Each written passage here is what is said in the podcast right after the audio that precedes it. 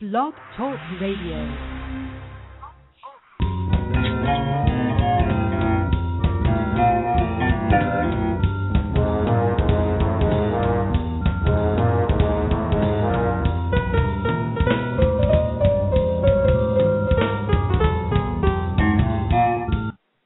Hey, and welcome to another episode of Let's Talk TV Live. I'm your host, Barbara Barnett, and I'm the executive editor of Blogcritics Magazine. We are Technorati Media's entertainment and opinion magazine, and I am joined tonight by the Scooby Gang. Did I really say that? I love it. Okay. by Jerome Wetzel TV, also known as Jimmy, and bu- with uh, Chrissy, Christine Piccolo, who is also known as Our Heart Radio. And um, they are both here to talk about whatever we decide to talk about tonight. we usually go rambling off somewhere or another. Um, uh, it's this is actually a really great uh yes the Scooby Gang yes stuff or house well it's also a house reference because um you know the fellows on House were also the Scooby Gang And, Sarah Um, said Buffy reference. There'll always be Buffy Buffy me. yeah. reference right Nobody So, else is allowed of- to call themselves. a couple of of um by the way if you're in the chat room or you're listening online please uh tell your friends to come on by because um I'm going to be talking about Once Upon a Time in Wonderland which of course premieres on Thursday night and I have seen the entire first episode not just the 20 minute little you know teaser but I've seen the entire episode. So if you want people to, and I'll be doing an article about it probably Wednesday, it'll go live.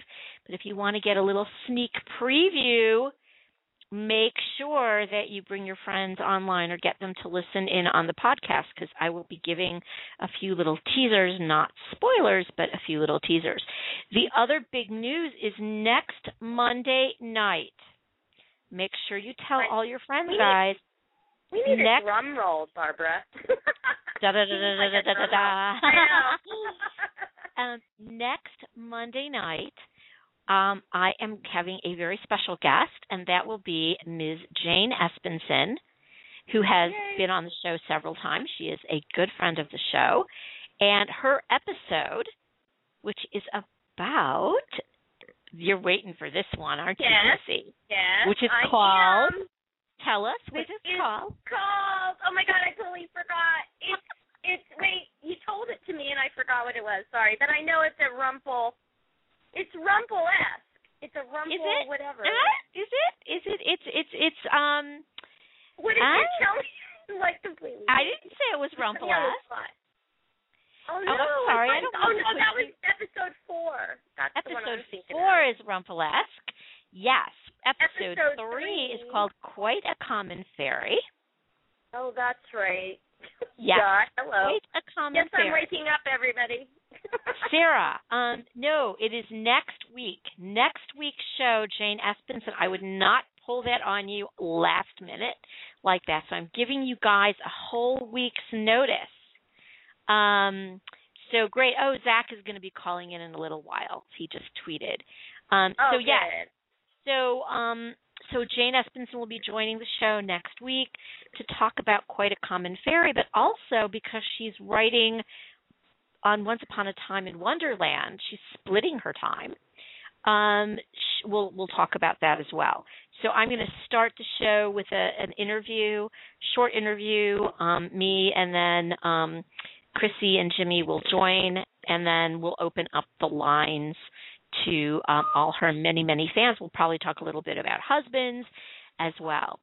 So, Yeah, uh, very, very exciting, special, special show next week um, with Jane Espenson. So make sure you tell everybody about that. Um, the other thing I have to say is for those of you guys who are House fans, who used to watch House, I've been having quite a lovely conversation online, uh, you know, via email with the wonderful Doris Egan, who um, was one of the best House uh, House MD uh, writers on the show, and she is involved with two shows that are coming up. The first, which is premiering October 17th, is called Reign, R E I G N. Mhm. And it's about, have you guys heard about it? It's going to be on the CW. oh yeah. and it's been all over the place. And she is uh, one of the writers on it, and uh, she was giving me a little bit of uh, of what it's all about and and how cool it is. So I'm going to actually uh, interview her. I hope we're trying to work that out. Um, before the show premieres October 17th, so I'm going to try to either get her to come on the uh, show. Sarah Egan says not related, and also um, Doris is co-executive producer and writer on Black Sails. Um, so and which is a short season that's beginning um, in January on Starz. So Doris is a fabulous writer. She's a novelist as well as having penned some of the best House episodes that ever were written. Um, so I'm very excited to be chit chatting with her again. And uh, I again I had me- emailed her on a completely separate subject and uh, about an article that I am developing for Blogcritics, which I will actually tell you guys about because if you're listening in, I would love your feedback.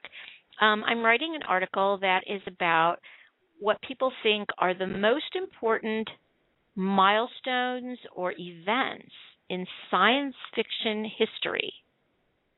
And I've gotten answers from the CEO of IDW Publishing, which publishes like, you know, they're one of the biggest comic book publishers on the planet. Um, and uh, Jane Espenson and Doris Egan, and um, I kind of uh, emailing back and forth with Dean Haglund as well, and a few other people. Oh, by the way, and Dean, I'm trying to also do an interview with um, in honor of the 20th anniversary of the X Files. Yay! So I I got to get my. I will. I will write my article. I promise you. Okay. And I- I I will. I promise you. I interviewed Dean last December. So um it was about time that he and I got on the phone again. So um so all of that stuff is coming up. Um whether I interview them on the show live or before the show and and I might you know I'll play clips um on the show. So there's tons and tons of stuff coming up um in the next few weeks. So um oh, Chrissy, are you still there? Because you got I'm kicked here. out. Okay. I got Chrissy, kicked off, and then I'll. No, got- I was kicked off of the uh the chat box. I'm like, oh my gosh, where? uh, Anyway. Okay, Sarah, the Star Wars, hands down Star Wars. Yeah. Haha. Yeah. Millennial You, Sarah. Uh, Han Solo. Star Trek, I- so much more important.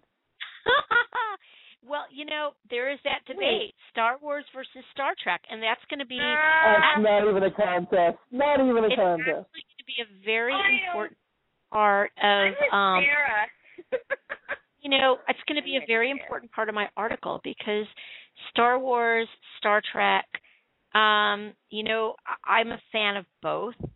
And I know that that's really hard to believe that anybody could be a fan of both.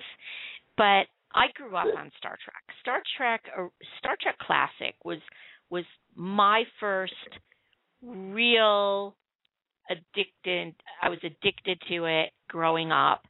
I was like, I loved The Man from Uncle, but I was a little bit young, except for Ilya, and I didn't start watching it the first season. But I started watching Star Trek right from the beginning, and you know that was like such an important, pivotal part of my growing up.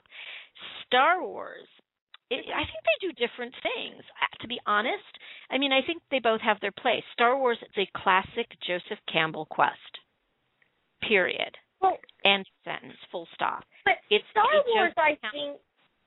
uh, For me, I just feel like Star Wars really blew it all wide open. I mean, I'm talking about cinema Star Wars- wise, right. Star science Wars fiction wise, you know, all of Right. the the you know, even I mean the special effects wise, how Yeah. they created Yeah. it. I mean the whole thing and really if it wasn't for Lucasfilm, half the other stuff that I mean we Right. might have And- gotten, but I'm just saying he he blew yeah. the door wide open.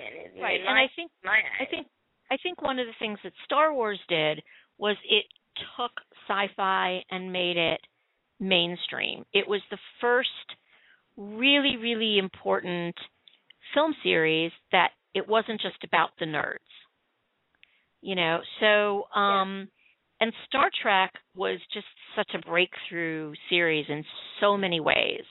Um, both about its with its social commentary, the fact that it was a sci-fi show on network TV in prime time. Um, yeah, and Han Solo, I'm with you guys. I actually, I actually, I was at the Ender's Game press conference at Comic Con, and I was Uh-huh. sitting in the second row.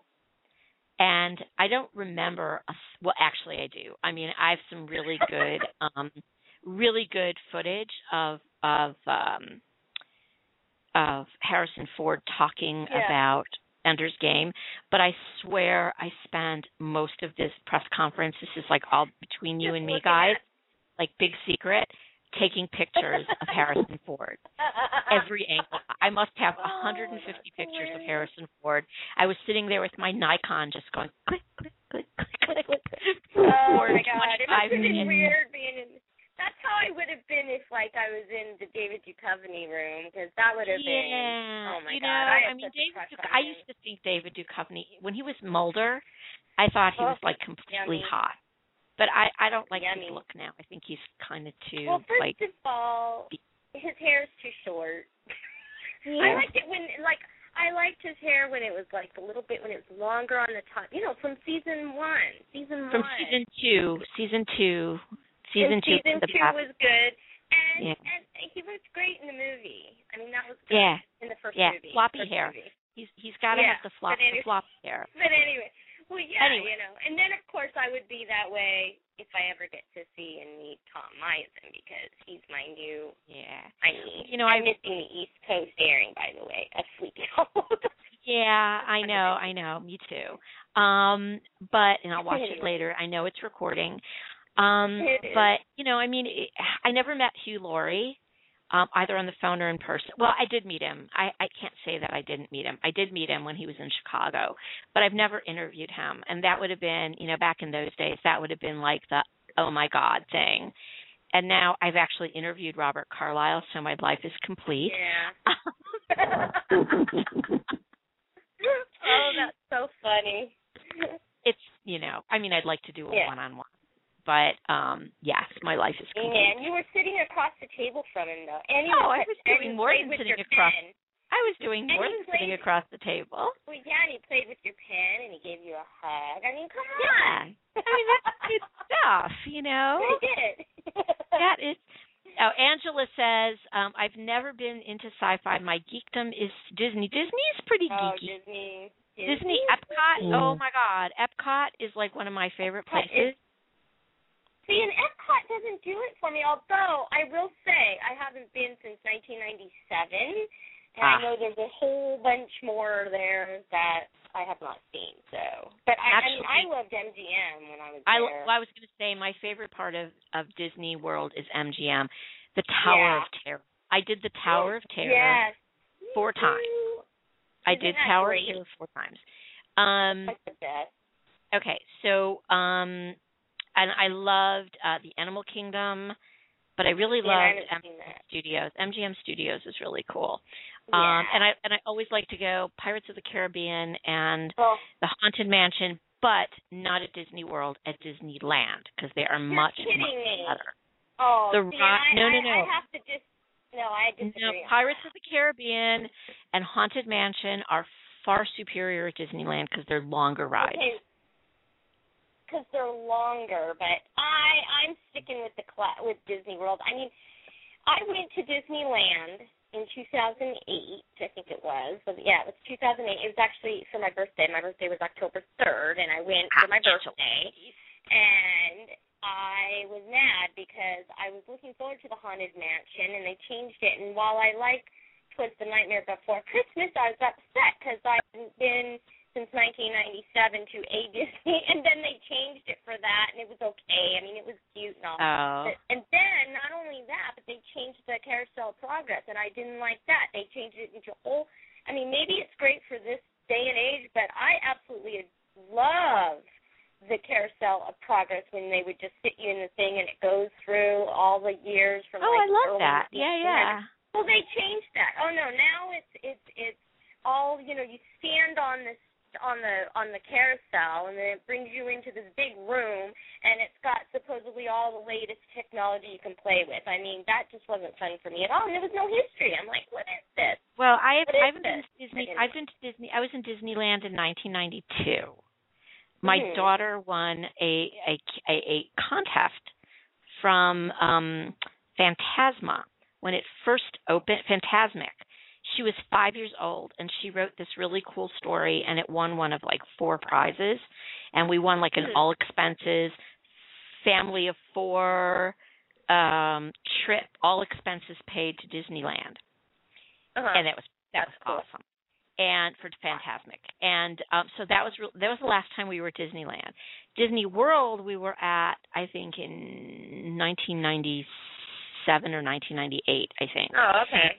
For the like So- 25th anniversary, right? Is that yeah yeah yeah and we stayed on the property and all that but Yep. we're not gonna you know it's it, my husband is like so sick of Disney World and Disneyland he's not gonna go until we have grandchildren that are like old enough to Oh. go and appreciate Disney World so we're enough of that anyway so let's get to a couple things um and the first thing I I am I'm now caught up with Sleepy Hollow and I am liking it better Yay! I am I'm liking it better What um, did you think of the of the uh the Sandman we had last week? That was kind of creepy to me. the what The way they did that. The Sandman that they had last week. oh my god, that was Wasn't really that creepy. creepy? That was really whole, like, creepy. When she's on the one side of the wall and he's putting his finger through, oh my god, I was creeping out. I'm like, no way. And then, yeah, it was good. And wasn't it cute that he went that he went under uh the dreamland with her? I thought that was so adorable. Yeah, I Train- thought that was really I thought that was really cool. And I am now also caught up on Revolution. Oh, what do you think? Okay, What's I really like? I like this episode. Um Yeah. and I'm actually this is the first time I've watched an episode of Revolution where at the end of the episode I was like, That's it? What happened to Yeah. Miles? Exactly. Thank you, because that's how I felt too. I was just like, oh my god, what about Miles? What's gonna happen next? I mean, it was like, okay, I'm ready and I'm willing to tune in next week. You know what I okay, mean? Like and you know what it. about what about Mr. Immortal? I mean, holy crap! I'm sorry, I shouldn't have said that. Um, we're on the air. Uh, sorry, sorry, sorry. That's okay. Um, you know, it's uh, the, the I can't remember his name. The guy with the glasses. Which I can one? Which? The Oh, guy. oh, oh, yes. guy. Oh God, I can't think of his name either. The one with the beard, the one that died. Yeah, and yeah, back. and the I was glasses. like, yeah. Uh, okay. And he so, died. He was dead for three hours. So and okay, so so all of a sudden he's like the characters in my book. I know. and so, okay, so, kind of so you're telling immortality. So It's like so the it's little like Captain nanobots or whatever the heck they are. Yeah. The nanobots brought him back to life, but I'm just like, okay, wait a minute. So that means that none of but nobody can die. However, That's people have died. So I don't understand.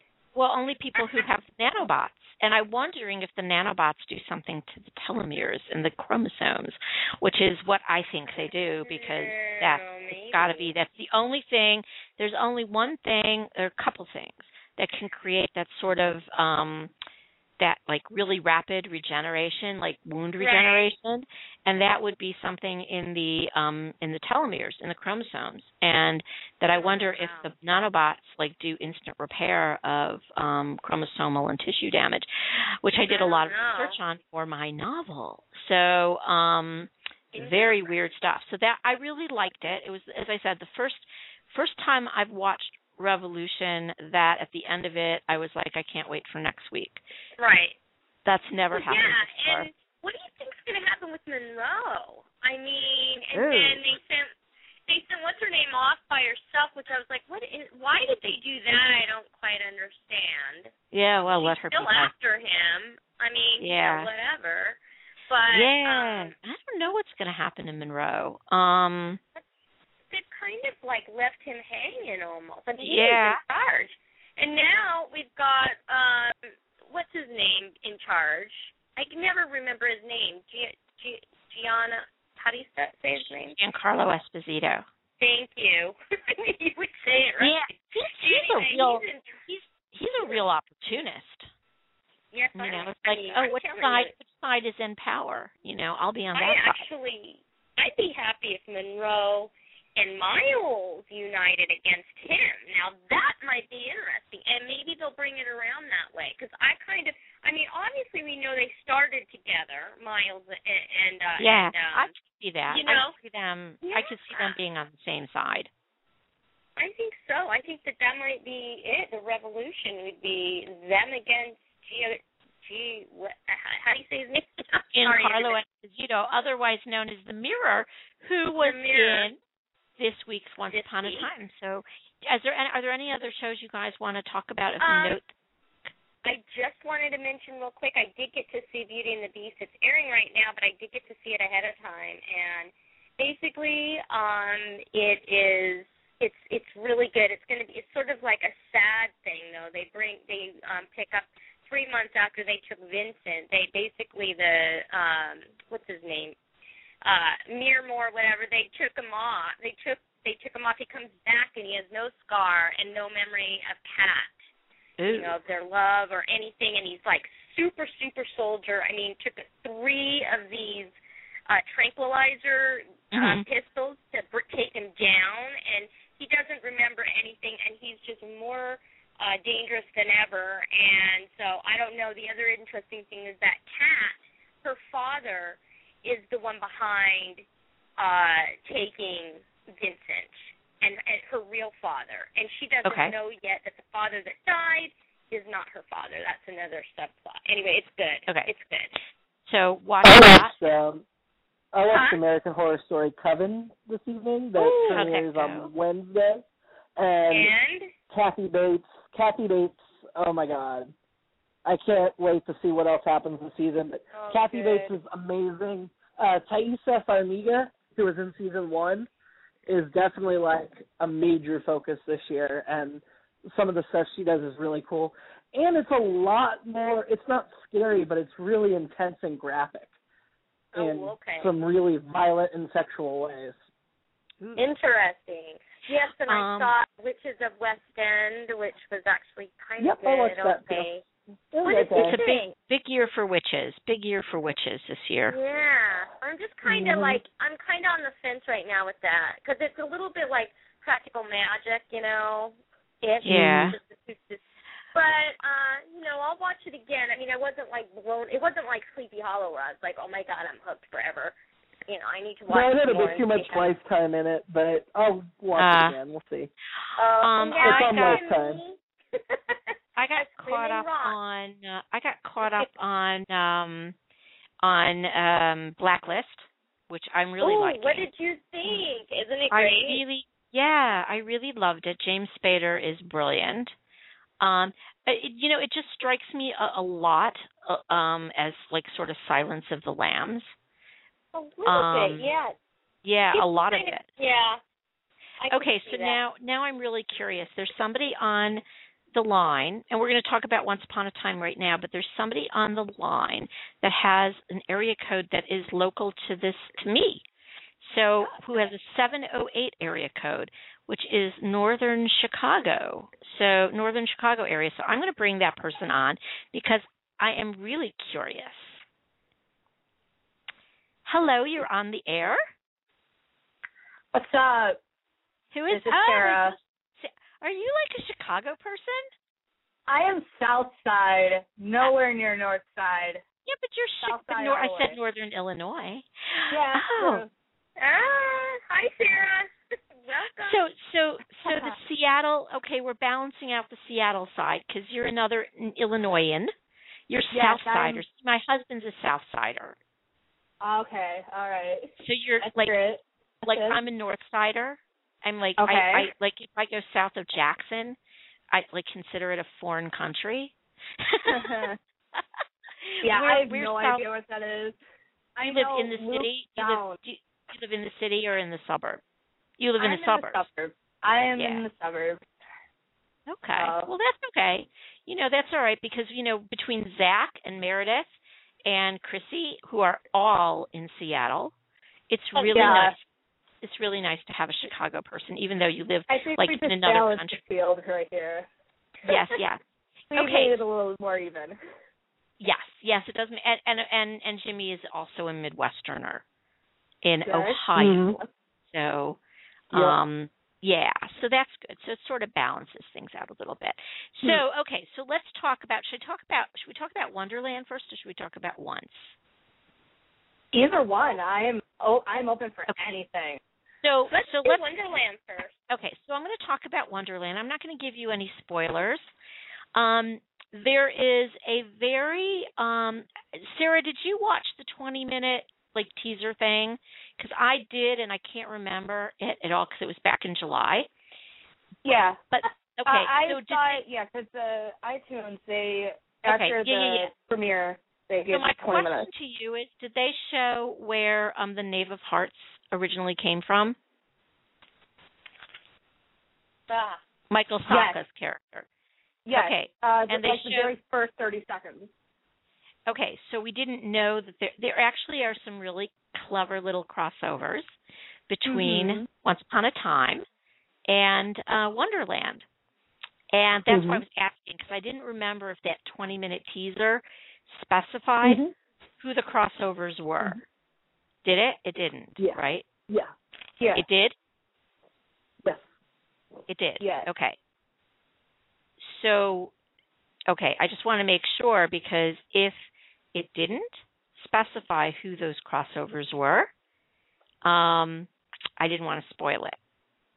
Yeah, no, I know what you mean. I'm just trying to, I'm thinking it doesn't And- start in Wonderland. The it's the opening of the episode does not start in Wonderland. Oh no, no, the opening that. of the episode, the opening of the episode starts with Yes. a very young Alice bursting Yes. out of a hole and having been lost, Oh. been gone for a very long time. It's not how the teaser starts.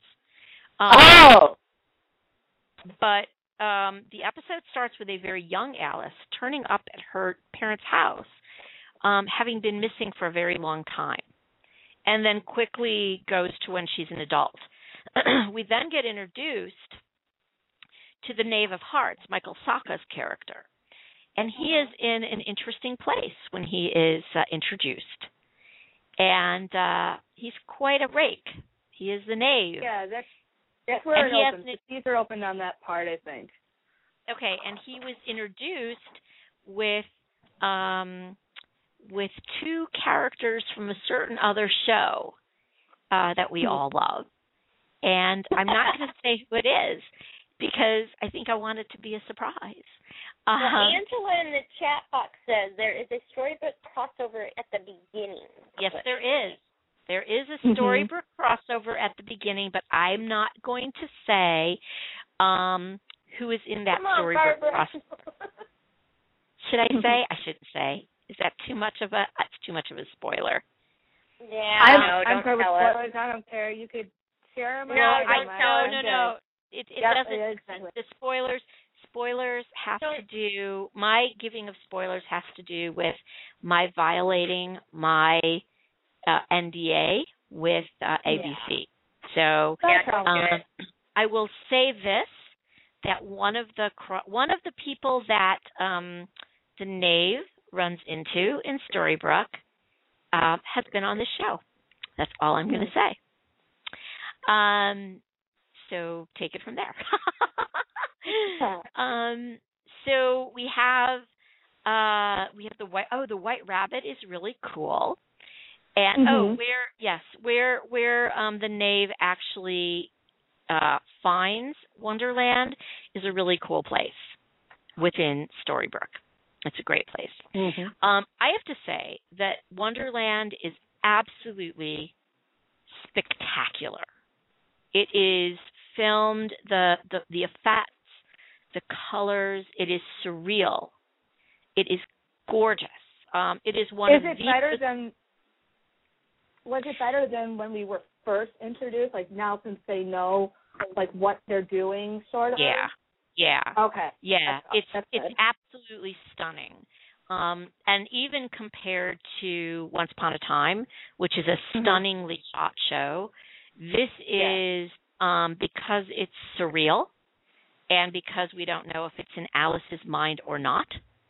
Um, and this is a you know this is a real fantasy scape and it is what I mean anyone who's read um, Through the Looking Glass by Lewis Carroll knows that it's actually quite a dark fantasy in many ways. Um, but it's very surreal. You have our hookah you you have the hookah smoking caterpillar, you have the white rabbit, you have um, an interesting hat shop which is in, oh, must be the Mad Hatter's shop. Um, we have a, we were introduced to an interesting hat shop um, at the end of the episode. It is not specified whose house it is. It's a house. Uh, whose house it is. Um, and the meeting with Cyrus is just lovely. And and the show goes back and forth between Alice and her uh, interrogation, I suppose, by the doctors in her asylum, and her encounter, um, it, her encounters in Wonderland and the tragedy of it and and love found and love lost and love sought. Um the the uh, cyrus is lovely um our genie. And um it all connects back to Jafar and what he wants and we don't really know why he wants what he wants. But i have to say Naveen Andrews as Jafar mm-hmm. is fabulous just fabulous. Um, they do make mention of having had encounters with pirates and mermaids. Hmm. So I'm wondering if the pirate that they've encountered somewhere along the line might connect them back with Neverland um yep. and mm-hmm. mermaids as well. So they actually mention that. I don't you know, I can't remember exactly in what context it was mentioned, but there was a mention and I thought, "Oh, that's interesting." Um great sword fighting. And it is really cool. See, I I can't really tell you guys plot points. Um oh, what's in the in, oh, okay, in the 19 minute preview clip that's up.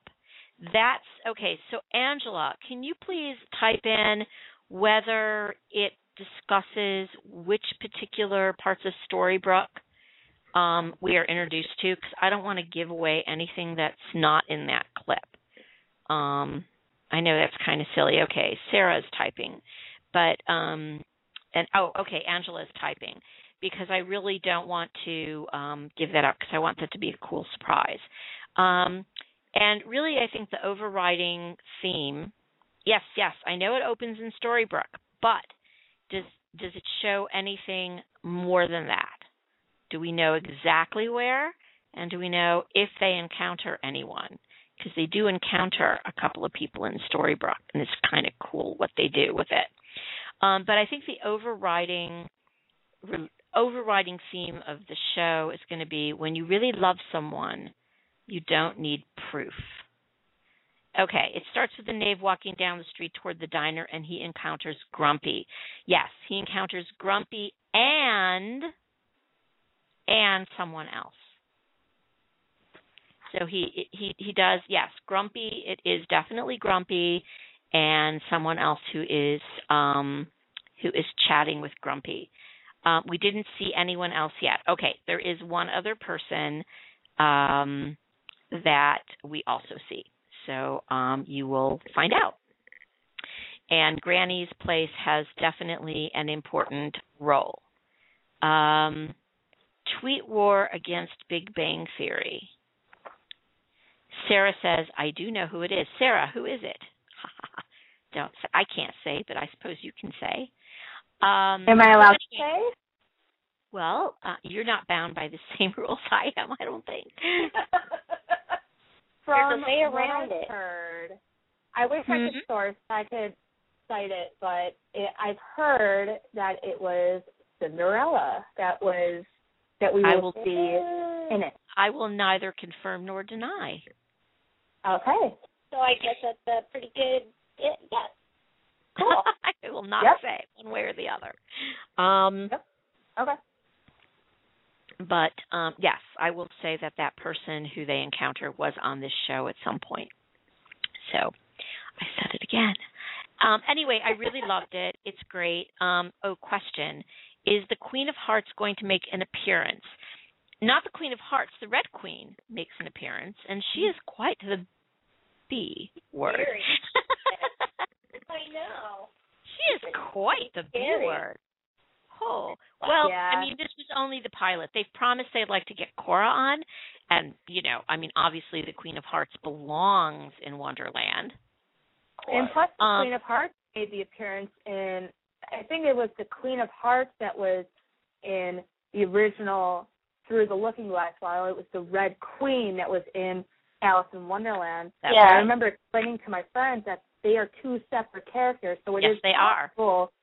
It is entirely possible to bring back Cora as the Queen of Hearts because because Wonderland is doing the same setup where they're bringing like they're telling the story through flashbacks and whatnot, while also bringing in a parallel to the current time uh, with the story. It's entirely possible for Cora to come back, and I really want her to come back because I love Yeah. to hate her.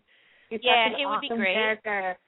Um, the Red Queen is a witch in quite an interesting and different way. Um, yeah, the thing with Sebastian Stan is he's really, really busy, and I know that it's a scheduling issue.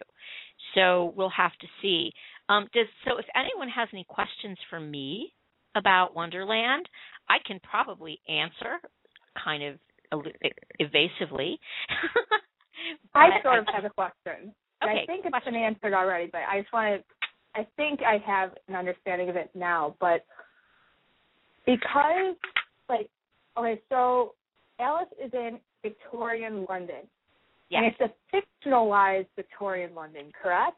So it's different from the the uh, from Once Upon a Time when we saw Wendy and the Darlings in their Victorian London, because that's our Yeah. world, the real Yeah. world. Not the, well, I mean, both worlds are real worlds. It's it's not a Yeah. um Alice's It's Victorian England is very much Victorian England. Um Yeah. the the asylum she is in isn't quite Bedlam, although it could be.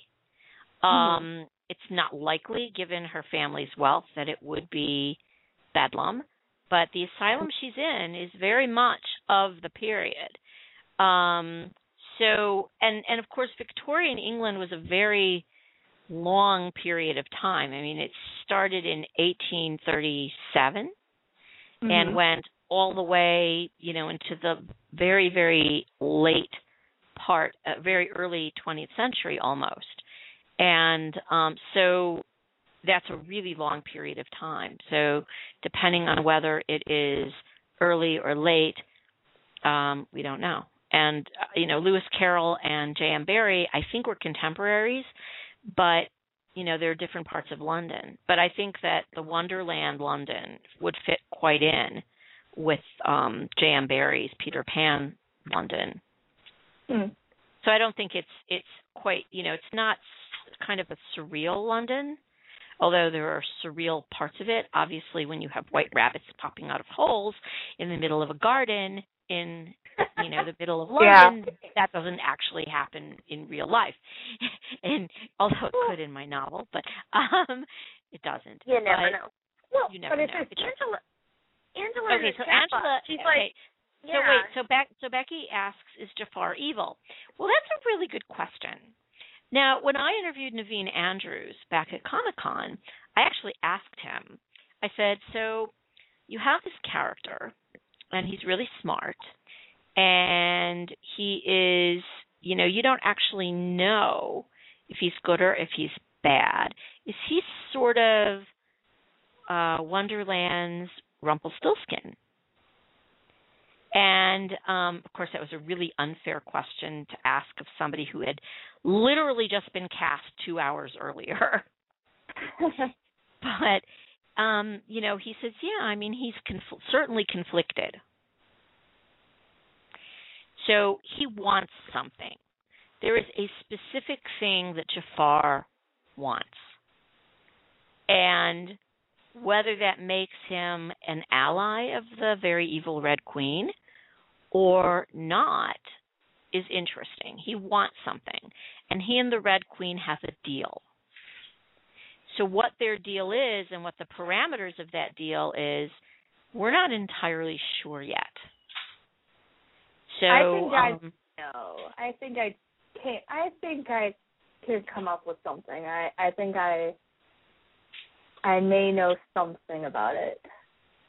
okay. Well, we're not going to spoil that.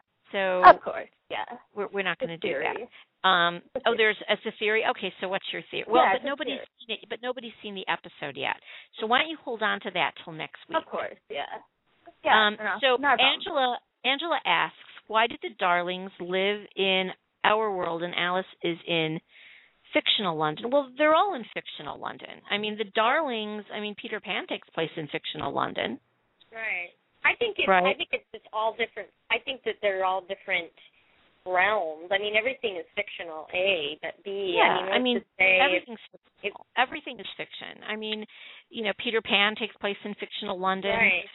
Um, you know, Charles Dickens stories I think take it's place. like yeah, and I think it's like a version, a version of. I mean, that's the same thing as Yeah. you know, supposedly, you know, supposedly Once Upon a Time is in our world, but you know, technically it's fiction, Right. and it's it's just In the a version of. so the Darlings are in our world, but so is Alice. Alice yeah, is very much exactly. Alice and her father, because we meet her father. Alice and her father and the doctors in the asylum. This is very much our world. Present day, our world. It's yeah. not well. It's not present day. not it's not present in day. present It's day. eighteen hundred. What is it? Eighteen what? What did they? It's, it's somewhere in the 19th, mid 19th century, Mid nineteenth century. mid to late. It's it's Victor somewhere in Victorian, Victorian. Okay. Yeah. Um, no, because Alice's stories coincide with season two of Once. Um, I don't understand. I don't. I don't. I guess I'm not understanding the distinction. Um, you know, none of this is quote unquote our world. It's all fiction. So versions, I'm I, I'm versions of. confused. These are all versions of reality and not reality themselves. Uh, Right. not not reality itself. Um, she She's is not in the same. as- No, she. well, I mean, it's possible. Not the same age though. Because No, no, I mean, just like, you know, Victorian. just like Dr. Whale came from, Right. um, you know, 19th century Austria or Germany or wherever he was. Um, but the Darlings are in the same world as Storybrooke. Well, they can't be. They're not even in the same century. Right. So Yeah, I'm no, not. they're- I thought it was pretty clear that the Darlings were not in quote unquote the real world of Once Upon a Time where Emma was raised. It Yeah. definitely Right. seemed like there was a Victorian England type of of uh realm, same as Neverland or Wonderland. So that's kind of where I figure Alice probably is. Yeah. I mean, Yeah, I'm not, I, I said Adam it. confirmed it. Adam confirmed what what? Adam confirmed. I didn't what? see anything that Confirmed confirmed it in the 20 Oh, Adam confirmed just that it's assumed. 23. That is what? Oh. I think that confirmed. Maybe I'm not It's like- understanding the distinction. Okay, I think I got it. It's like um there's a there's Wonderland, there's the land without magic, there's um the land without color, and Right. then there's the literary Victorian London like Alice or um Oliver Twist, um all those fictionalized characters, while I guess they made the Darlings part of the land without magic as real people, and technically they were too. Right. Yeah, because Uh, they interacted with Bae, right. Yeah, so he So, didn't cross I think into a Okay. I think it's a really fine that's what distinction, and I don't think, to me, I don't think it's a significant thing. I mean, I'm, I'm not sure how it impacts the story one way or the other. I guess It maybe I'm doesn't. Really. It's just I'm not. it's just So a matter of like trying to wrap your head around like okay. Yeah, I think you that know, that's probably compartmentalize it so that when you're watching it, you're not like, okay, wait a minute, where am I now? Where is it? Um, okay. yeah. That's, that's, yeah, it is a curiosity, and that's a really interesting question. Um, so that's good. All right. Any other questions about Wonderland before we go to talking about um, episode two of Once Upon a Time? Going once, going twice. Okay, so we're going to talk Oh. about Once Upon a Time. So last week I said that the second episode of Once Upon a Time, as good as the pilot was, uh, not pilot, as good as the premiere was, um, the second episode was even better. Was I right? Oh yeah, you were definitely. right. A thousand times right. Because I've watched Yep. it three times already. I have I I I've watched it it. two more times. I only got I watched it. I watched it like four times before it aired. The last time that I watched it was last night.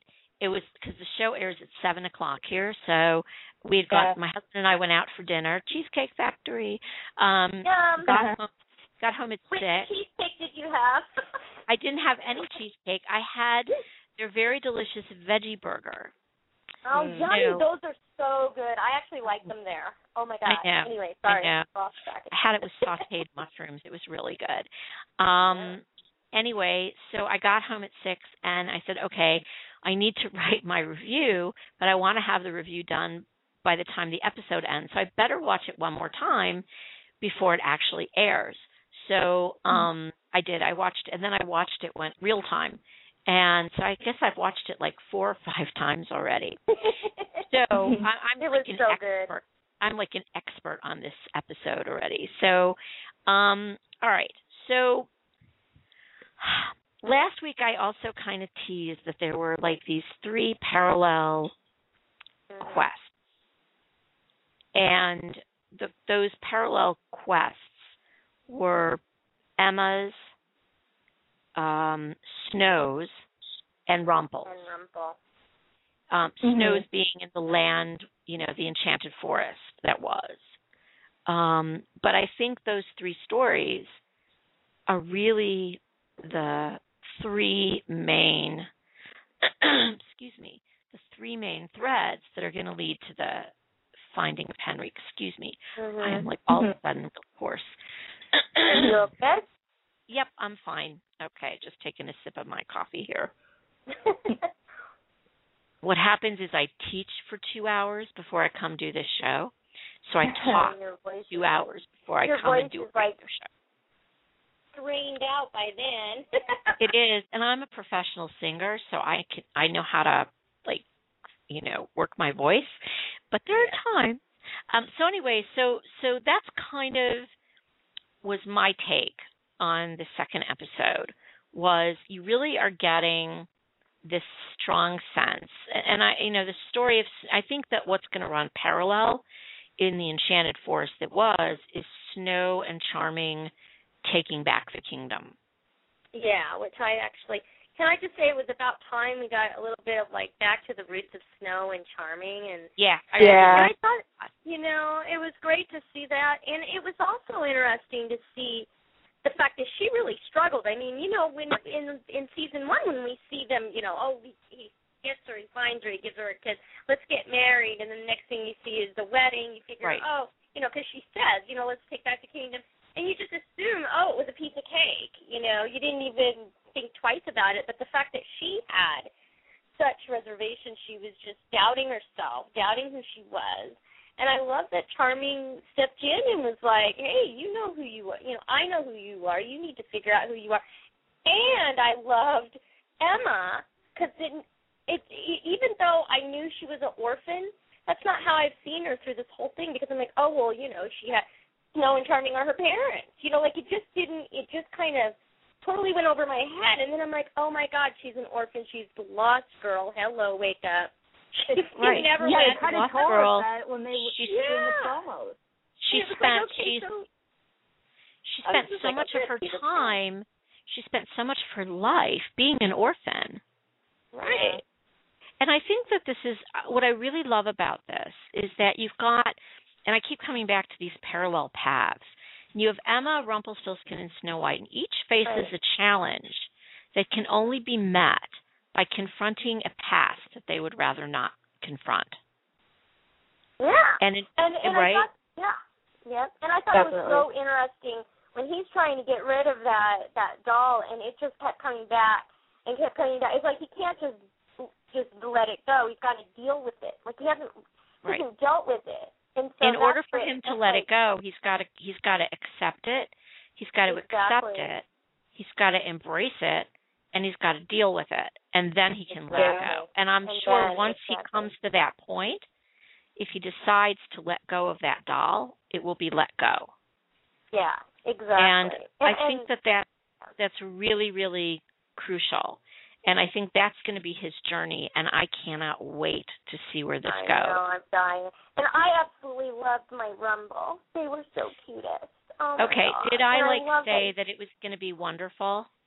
you did, and I I was did. like, oh my God, I can't believe it. And I love that he, you know, he was he was really leery at first. He's like, oh, I bet Pan Pan is the one, you know, he he, he conjured you, and she's like, no, you did. And I just I, I, I love think that that she really is his safety net. You know, I love that. I love how it was like it wasn't a Rum Bell episode, but it had very the it had the aspect of it, and it was very well performed. And Yes. I I have a limit on so much Rum Bell. Like it's they're a great couple, it's a great pairing, it's a great story, but I can only take so much. I love the characters, don't get me wrong, but it's just but this Really?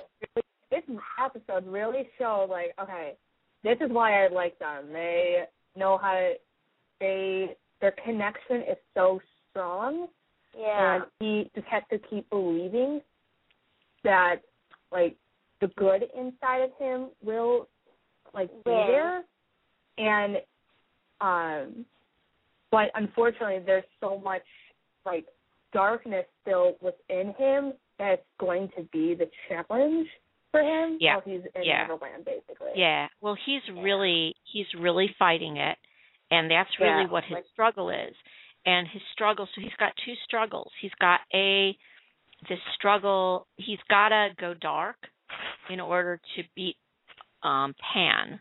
Yeah. Yeah. But can he control it enough so that he's not consumed by it? And I think that's where Belle is going to be his talisman. He is Mhm. she is she is going to be the his that love, that really strong connection between them is going to be so important.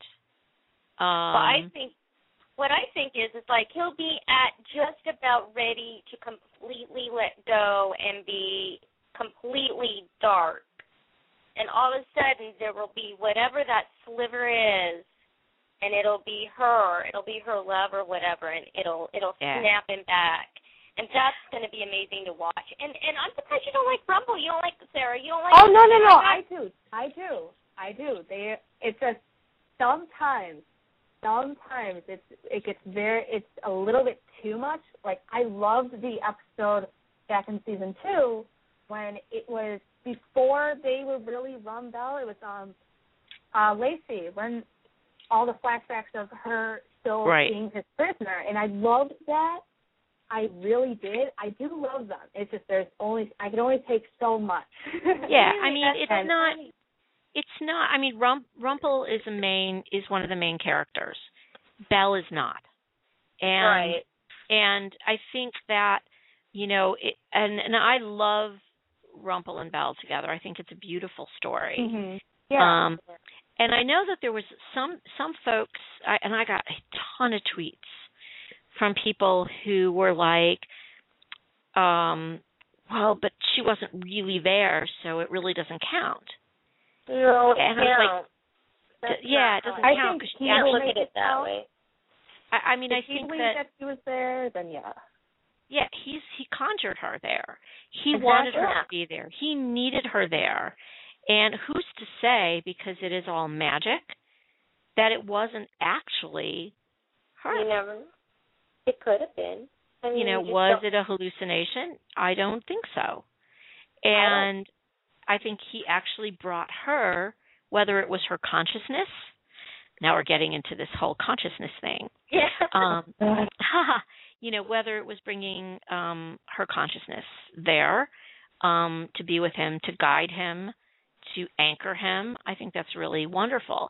And I think that, you know, that's that's a really important part of his journey is to overcome that. Between that and embracing and letting go. I mean, it's what Belle says to him, you have to let go of what you feel about your father. Um, that you're not him. You will not make mm-hmm. those mistakes with Henry and you know he knows he keeps making the same mistakes and can he break the cycle um the question is will she remember this encounter in storybrooke i don't think I it don't matters think so.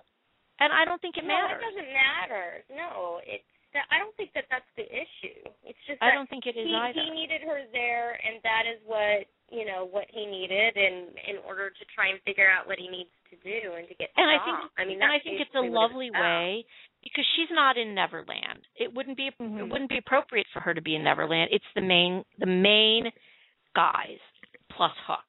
Right. Hook's not Hook's not either in you know a main character, but it's his ship, so what the heck. Um Right right? And so I think that um how else are they going to put Rumple and Belle together except in a vision? Um exactly. You know, she's got to be back in Storybrooke. So too, um, we need a little bit of rumble because we haven't had. I mean, that was one yeah. of the biggest complaints from last season. You know, I mean, Yeah. the, way they're doing it, I think, is just just perfect. It is, and I and I Mhm. think that the other big complaint that I had there wasn't enough Rumple last year, and I think they fixed Yeah. that too. So yay. Totally. Um, but I really love the idea that you know let let's talk about Emma's story, and then I want to get to talking about Charming, and um, you know the big shocker at the end last oh night. Oh my God, yes. Oh my Freaking goodness. out about that. That was I'm like, really? So so Well, let's talk. I thought You know, that was a shocker. From the fight scene, I just knew coming out of it that's what it was going to be. Well, yeah, yeah, yeah. No, I- no, no, no. I, I knew that. I knew that. I mean, from I the fight scene, it was like, like- yeah, yeah, he is injured, but he looks like he, that's bad. I mean, that's bad That's really stuff. that looked worse than than what it was. I mean, like I I didn't think it was going to look that bad. I mean, it's all going to get in his system. Oh, I just don't like it. And I mean, we have that's- to have Oh, I knew it would have to be That's something slow, serious. but. So what's going to happen? So, so what, what, what do you think's going to happen? I know Zach wanted to be here for this, but I don't know where he is. Yeah. I don't know. He hasn't Zach? called in yet.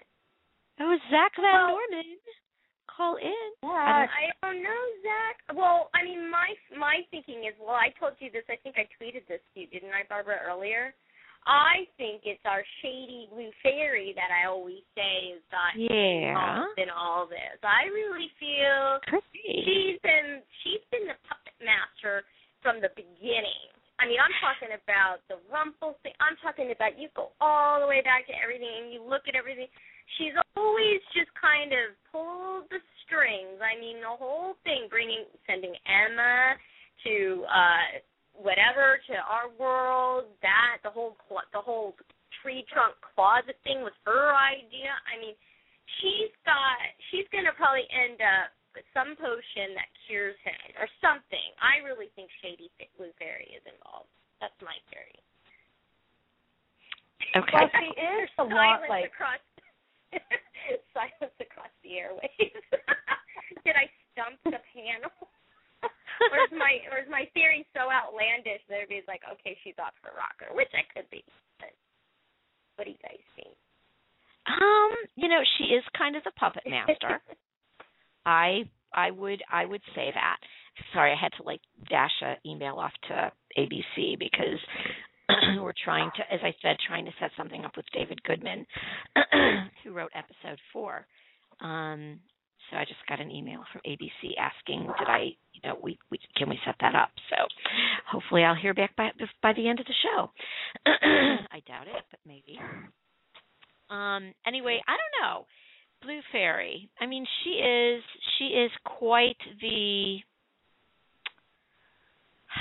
she's she's quite the the the puppet master, but whether she's going to be able to help Charming. I mean, who's going to be able to help? I mean, when Rumple was poisoned by that stuff, um, he had to use the dark magic to get yeah, to heal him, basically. But Right, and it was Really, the only thing. It was the only thing that could cure him. Was somebody else's life had to be somebody else's somebody's heart or somebody else needed to be cursed. It was a life for Yeah, a life. basically. That candle, but they don't have the candle. How are well, they you get? never They don't know have what's that. in that backpack. You never know what's in that backpack That's that true. Snow brought. So That is true. It could, could be that could be that Rumple brought the candle with him. if he brought the dagger, he may have. He, there is a Oh. possibility of that. Speaking of the dagger. Oh wait, That hang on. I think this is hang on. I think we have Zach. Hold on. Oh yay! Okay. Might this be Zach? It would be Zach. It would be Zach. Okay, so now we have Good two evening, people everyone. from Seattle and two people Where from have you Chicago. been, Zach? I had to pick up a friend. I had to pick up a friend of mine from the airport. I didn't. I ran out of pixie dust, unfortunately, so I had to go Oh, drive and get her. So, Bummer. you No, know. Oh, you didn't we are- your It was a bummer. go with you. so we are yeah. late. Well, you know. Ne- uh, well, apparently It next week Seattle. maybe I can do that. So. Okay. so we are we are right now with six people talking on the Oh, phone at the same time. This is like insane. Um so that's good. Yes, Sleepy Hollow is over. Was the episode good, Becky? okay. Wait, what? What happened? What? Oh, Becky said she's here. Sleepy Hollow is over, and I'm asking Okay, what is- Becky, was the episode good? Is it good? Is it good, Becky? Tell me. I need He's to gonna- know. Is So, so I'm talking about. Okay, so we're talking about the dagger and um Rumpel that cutting was off. an amazing scene. Oh wow! When I first saw that, I was like, "What is he doing?" Actually, my husband was watching the screener with me, and he actually who he has little interest in Once Upon a Time, and he's watching. He says, "What is he doing?" And um he, that was amazing. That was that looked really painful. That really. But I think he was able to put up with it because he knew the importance of it, of get getting his dagger away from any possible threat. And it makes sense too. So it's I think that was a good idea on his part. Okay, so so interestingly, um, he is giving the dagger to his shadow, and he's telling him to hide it, even from him. I I have such a I have such a theory about that. You know me. Okay, what's your of theory? I I'm anxious. I do Well, too. because remember, I- like, remember I do before I was like talking about, you know, um, the how I thought the powers were from Neverland. Like this kind of made me think, yeah, I I really do think so because like when he cut off the shadow, like obviously Pan has cut his shadow off before, right? Like, or somebody did. So it's like, okay, that happened. So how did that happen? Well, most likely with the dagger. And then what? You know, like why would that have happened? Because he had it. It was his. Like, yeah, I don't know. There's just there's there's something there. Like it feels like there's a bunch of big pieces like that are moving into place. Like that this is going to be like the beginning of some huge reveal. I feel like. Oh my Mhm. god, I can't wait. Well, my theory is that okay, so in the in his darkest moment, right? He maybe it's his shadow that's going to save him. He's going because the shadow the only thing that can that is going to be able to save him. He's the only one that knows what the dagger is. I mean, maybe that's why he did that. I mean, he did it for a reason, not just. I mean, I thought to maybe he got rid of the himself. shadow.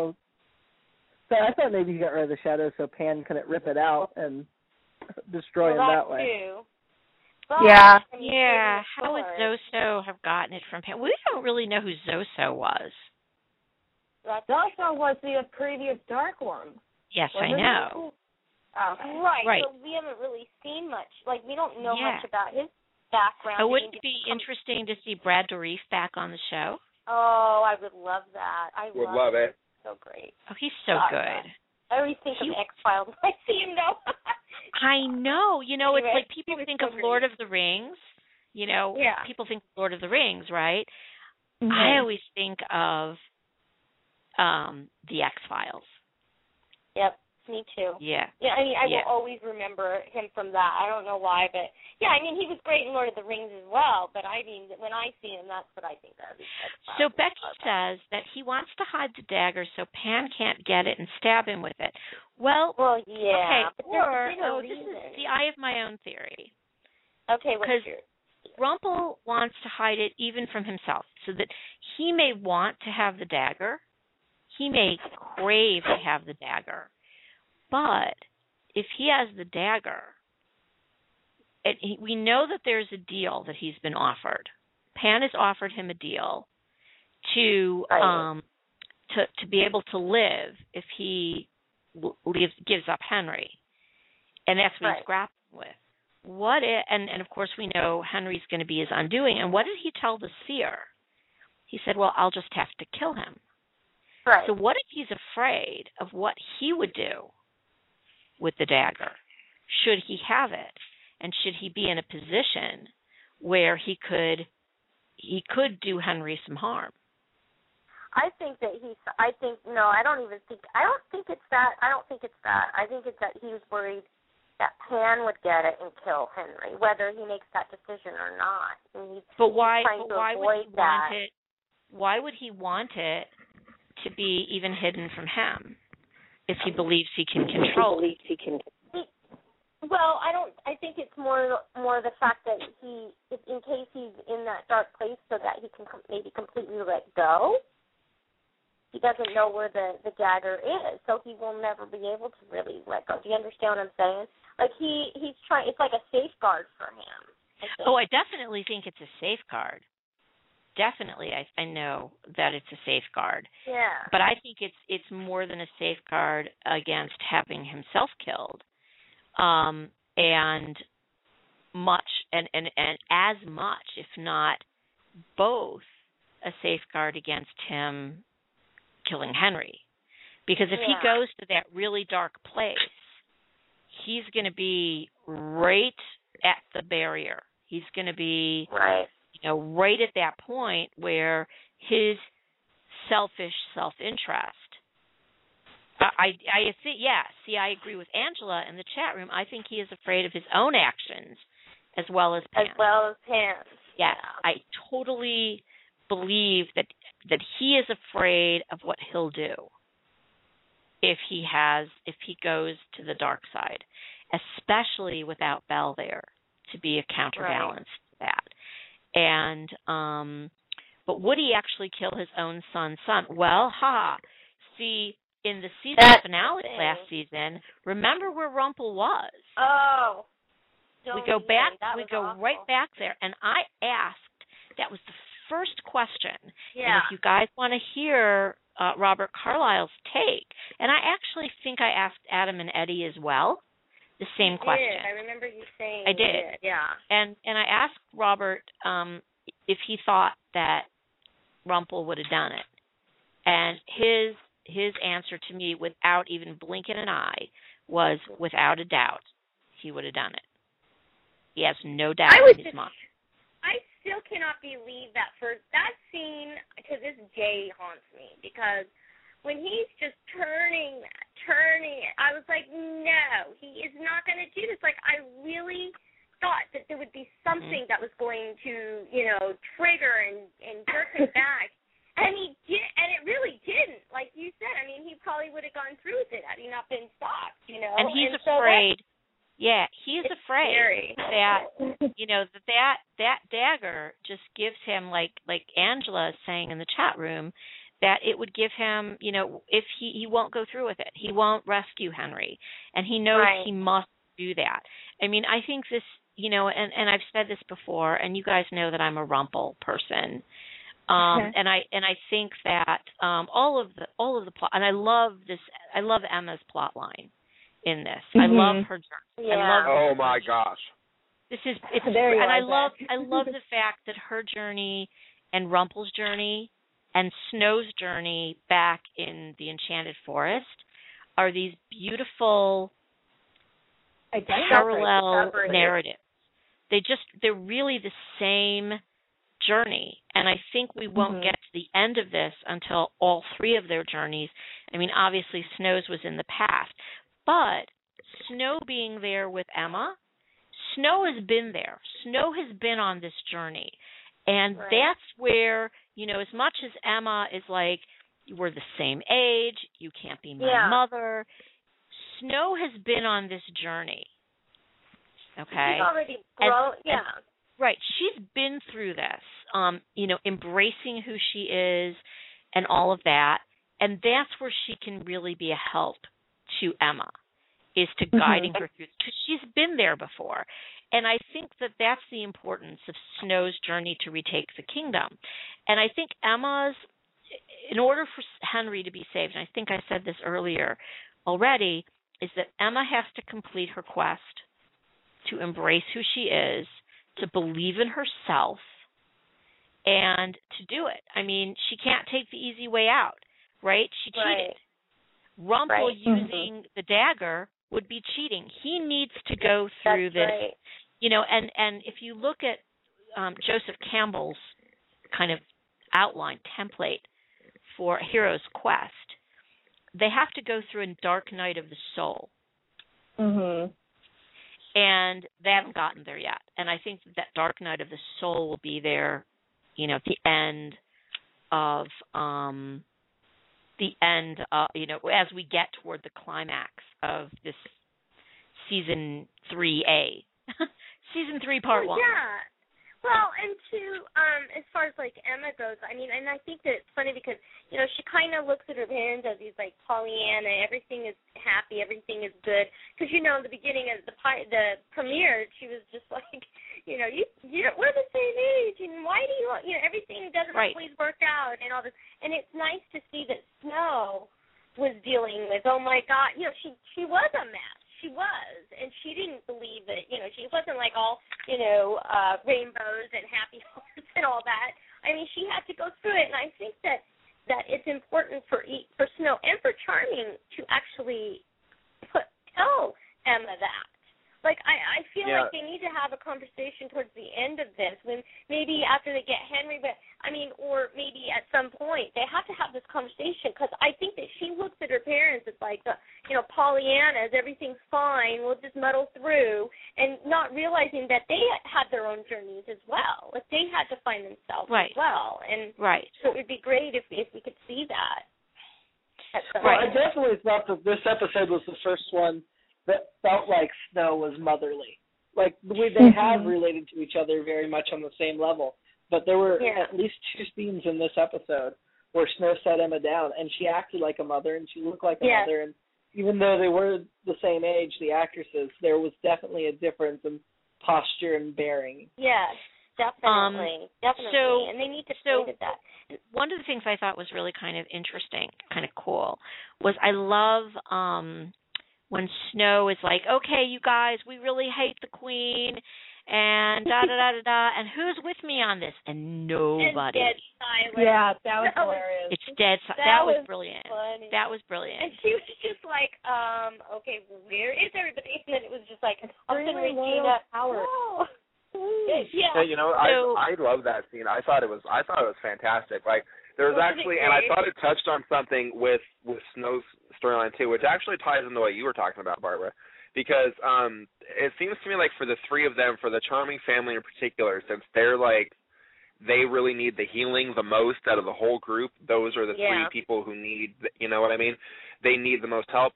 Like Snow White, it seemed to me like the line that struck me most out of out of the whole flashback um, to the to the past was that when Regina said to Snow White that she was a princess, but she would never be a queen. Yeah. Uh, I thought Yeah. that was That was so. perfect. I thought that was so. Like I thought it was such an interesting line because really, so many people think of Snow White as just being the princess because of you know like Right. for one reason or another, mm-hmm. and it's never. And even on the show so far, we've only seen kind of you know the princess when she was you know living in the palace with Regina, and then Right. when she was Bandit Snow running around like both when she was with Red and was kind of, you know, fresh to Right. the forest, so to speak, and didn't have any idea what was going on. And then later on when she's, you know, like, you know, shooting arrows and, you know, saving Regina from the townspeople in that episode, The Evil Queen, and that kind of a thing. Like, we Mhm. haven't really seen the only parts that we've ever seen of Snow White as a ruler was in um the cricket game when they were going to execute Regina. And you know, all that we saw really was that, you know, that that she forgave her and then the magic and that was it. But we haven't really seen the transition of the two things. We haven't seen Snow White go from the girl and you know the woman in Lady of the Lake who's marrying Charming and you know who still has the bow and arrow to the queen ruler of the palace grabbing the sword at the wedding. Like there hasn't been right. right. the transition. And we're of seeing that, that, now, and and that's a great Yeah, learning we're seeing that now. see.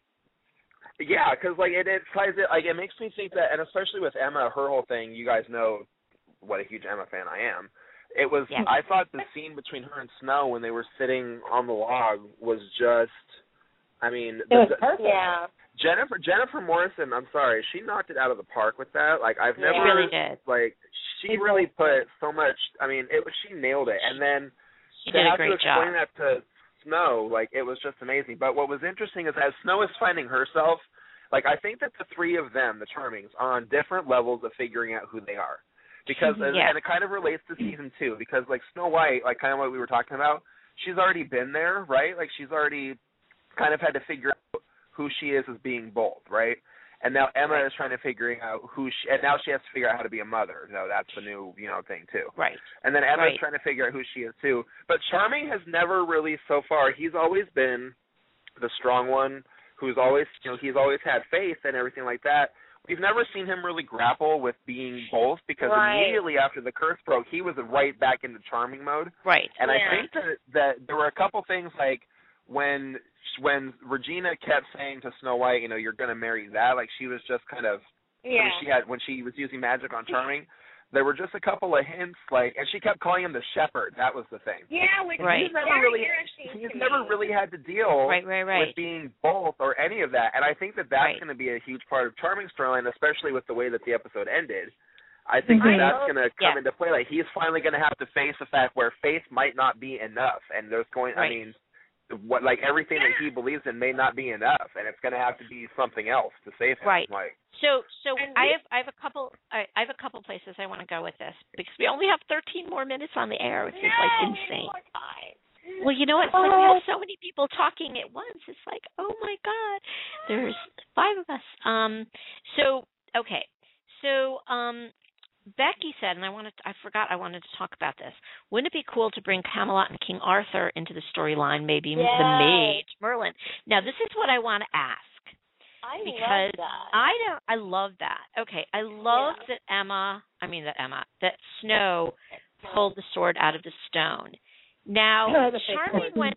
Charming went to Rumpel, and I love the scenes between Charming and Rumpel always. They were They're- great. There, it yeah, was a they great. need an entire episode together. They just Yes, need to go on a like they need to go on a fishing trip or a camping trip. They just need to be stuck somewhere together. I love that. like we just truly. need to have a day in the life like that. Can we just have that, please? Like, Can we please, just have, somebody, like, somebody you do know, an outtake for it for something. Put it on it the season Henry. three. It could be. It could be Henry. Uh, his his got two grandfathers, right? Yeah. Yeah. Yes, exactly. Like I like the whole bonding thing. Let's do And it. his father, like and that would be awesome. can Bae yeah, there Bae. too. Um, okay, so so but this is the thing. Okay, so by the way, I thought that um they really emphasized more so than they did at any other time of that time period in Rumpel's life how um old he was.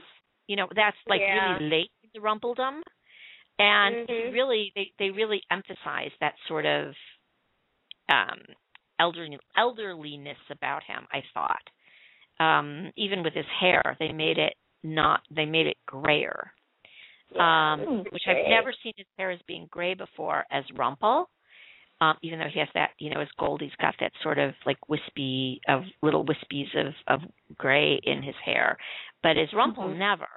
Um, but I did see that on my big high def TV last night.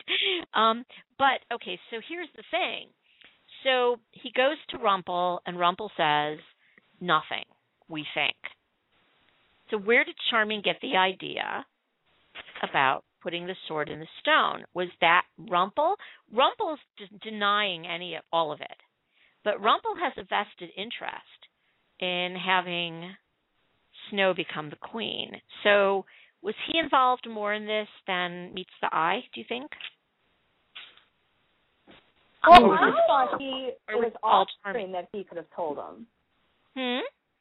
I thought Rumple off screen told Charming about about the story, story, maybe. Story, Yeah. but I think so. but he couldn't do anything about it, obviously, because it's obviously in Camelot. But then Charming got the idea up from that story to do what Yeah. he can do and create air quotes on my end, create Excalibur Right. and to use as a, a placebo for Snow, basically. Right. Because because it seemed like Rumple actually knew exactly what happened. yeah, Well, and I yeah, love and but uh, I also, but I also think it was very interesting that he took her mother's necklace from her, and I think that's going to have to play a part somewhere down the line. I think that For that's some part of. Snow figuring out who she is, though, because like Yeah. that, you know, her clean, like she, because remember when Emma said, you know, that she or God, no, Snow White said it actually that she was just a little girl who was whose parents died and she ran off into the woods, right? Right. Yeah. I think that that's part of it. Like Rumple taking the necklace is kind of like saying like Snow, like you need to, you like Take the you reins, need to, basically. you You need, need to- yeah, like like it's time to it's time to let your mother go because you have to become the queen. Like it's That's time to let it go. I love that. I'm taking I'm I taking love this that. from Yeah. you. Yeah. like that's what I thought. I was I it. love that's how I So- interpreted it. So And I do think so that there's something with that because he doesn't do every. He, even though yeah, that could be the main, maybe the main. There's he never does anything without a real uh, there's a reason. always a another reason. reason. Now that's interesting Yeah. because that necklace could be the Snow. What the doll is Oh, The rumple, yeah, you know what I mean? That's like letting go of the stuff from your parents. right. Yeah. Nope, you're right. Interesting. I I really you know that that letting go and when is it the time to let it go? to let and go. for Rumple, right. for Rumple, he has not passed the test yet in order to let it go. Not at all. Snow passed the test, Right. right? And Yep. Rumple has and that's not why, and that's gone. why the doll. uh, Yeah, and that's why the doll kept coming back, right? Now yeah. somebody okay. suggested that it's it's Pan trying to drive Rumple crazy and freak him out. No, now if I- anybody could freak if anybody could freak out Rumple and he looked really Yeah. freak. When that doll dro- dropped over his head and on then he, and then when he burned it and it, it still came in, that was just like he was like he no. was seriously freaked out. He, He was really seriously freaked out. so you know we'll see what happens with that but but that's that's an avatar that has to that he has to get to a point where he can let go of that let go of that pain. See you've got all these orphans right? You've got snow Right. which who is essentially orphaned. You have rumple who is essentially orphaned. You have emma who is essentially orphaned by abandonment. Abandonment is like the big theme here. And how do you break Barbara, you bring up a good point. Would um I'm sorry for um interrupting, but No, no, go you ahead. brought up a good point because I thought of this earlier. So in the beginning when Emma is wake is wakes up because she hears the cries from the kids that were captured, let's say. I don't want to refer to them as the Lost Boys because that's Pan's crew. No. The kids that were captured, like Yeah. she could hear them. And Pam made it sound like that if you were and after the end of the episode, if you were abandoned, you could hear those voices. So would Hook and Rumple be Oh, able to that's hear those voices?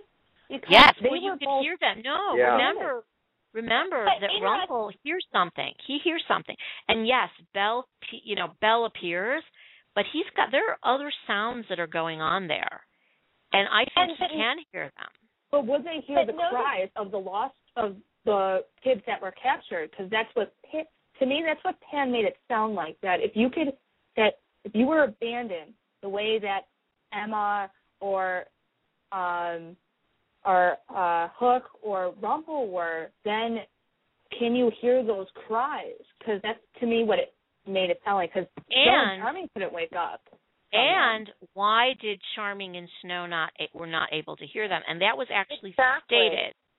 And I think And that's that was- true. I think I think that Rumple can hear those voices because he was a band. Oh my gosh! I ju- oh wow! I just I wonder. Hmm. I wonder. Hmm. What? Because what? Ch- hmm. If it's What, because what, what? oh, I was almost gonna Uh-huh. say like I don't know if it would necessarily apply, but like I wonder if it's because like because I I don't know if it even applies to Pan. Isn't there something in the Peter Pan story where the mother, like something about mothers, right? Wendy is always talking about how having a mother is so important, right? Yeah. Like, Yeah. what if, what if, what if Snow and Charming can't hear the voices because when they were growing up, they had their mother's love? Like maybe Rumpel Oh. doesn't Right. hear it because he did, or some, or well, if his mother died, then maybe No, not. no, I don't know. It was just Rumpel- a thought. I don't know. It was Whoa, a quick whoa, whoa, thought. no, I don't know. no, no. Like, Wait, wait, wait. Rumpel was raised. Ah, Rumpel was raised by his spinster aunts. Yes.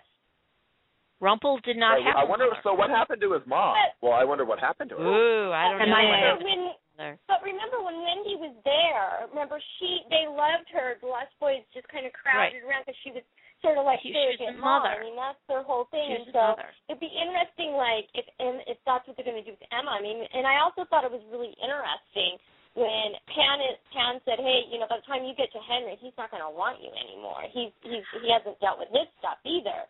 So Right, that's and this is be this is my thing. This is this is my thing. That I um and I see Pan. I see this as um an allegory of um cults.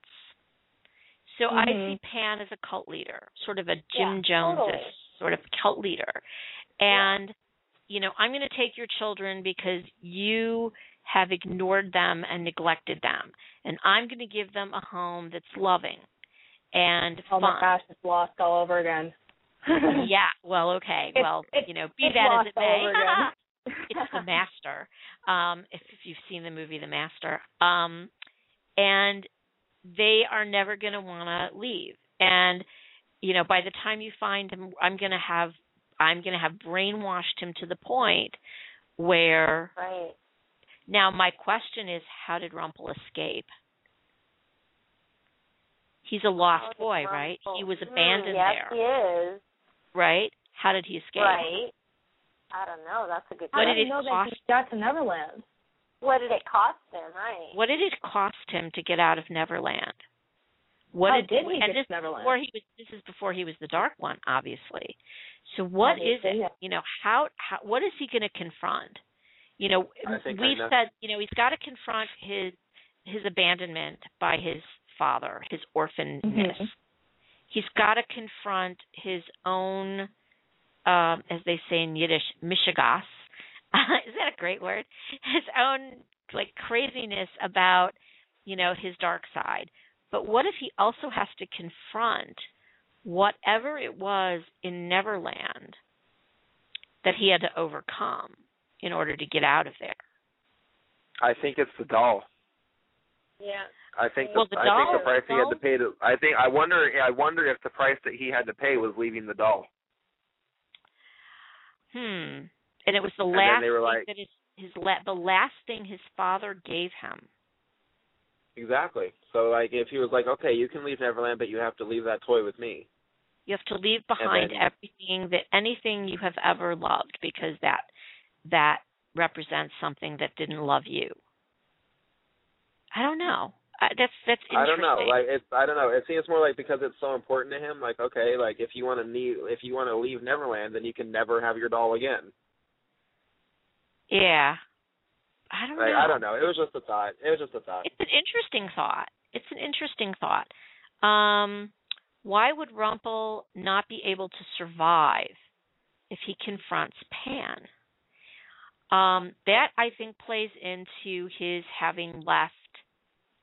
Um, that his his having left uh, Neverland. You know that that all plays into it.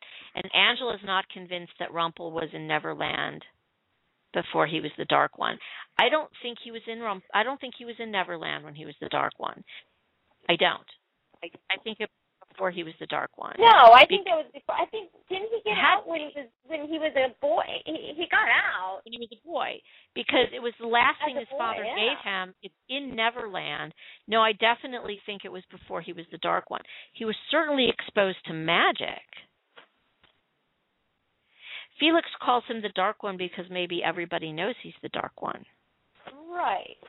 Or maybe he But I- came back as the Dark One once before. Well, Looking that's for what my- but Baelfire was already gone. Exactly. That's what Yeah. my thought is. As far as Maybe that he goes. figured out that Baelfire was was there. Um, but as the Darkman one, why wouldn't he be able to wipe them all out? See, that's the question.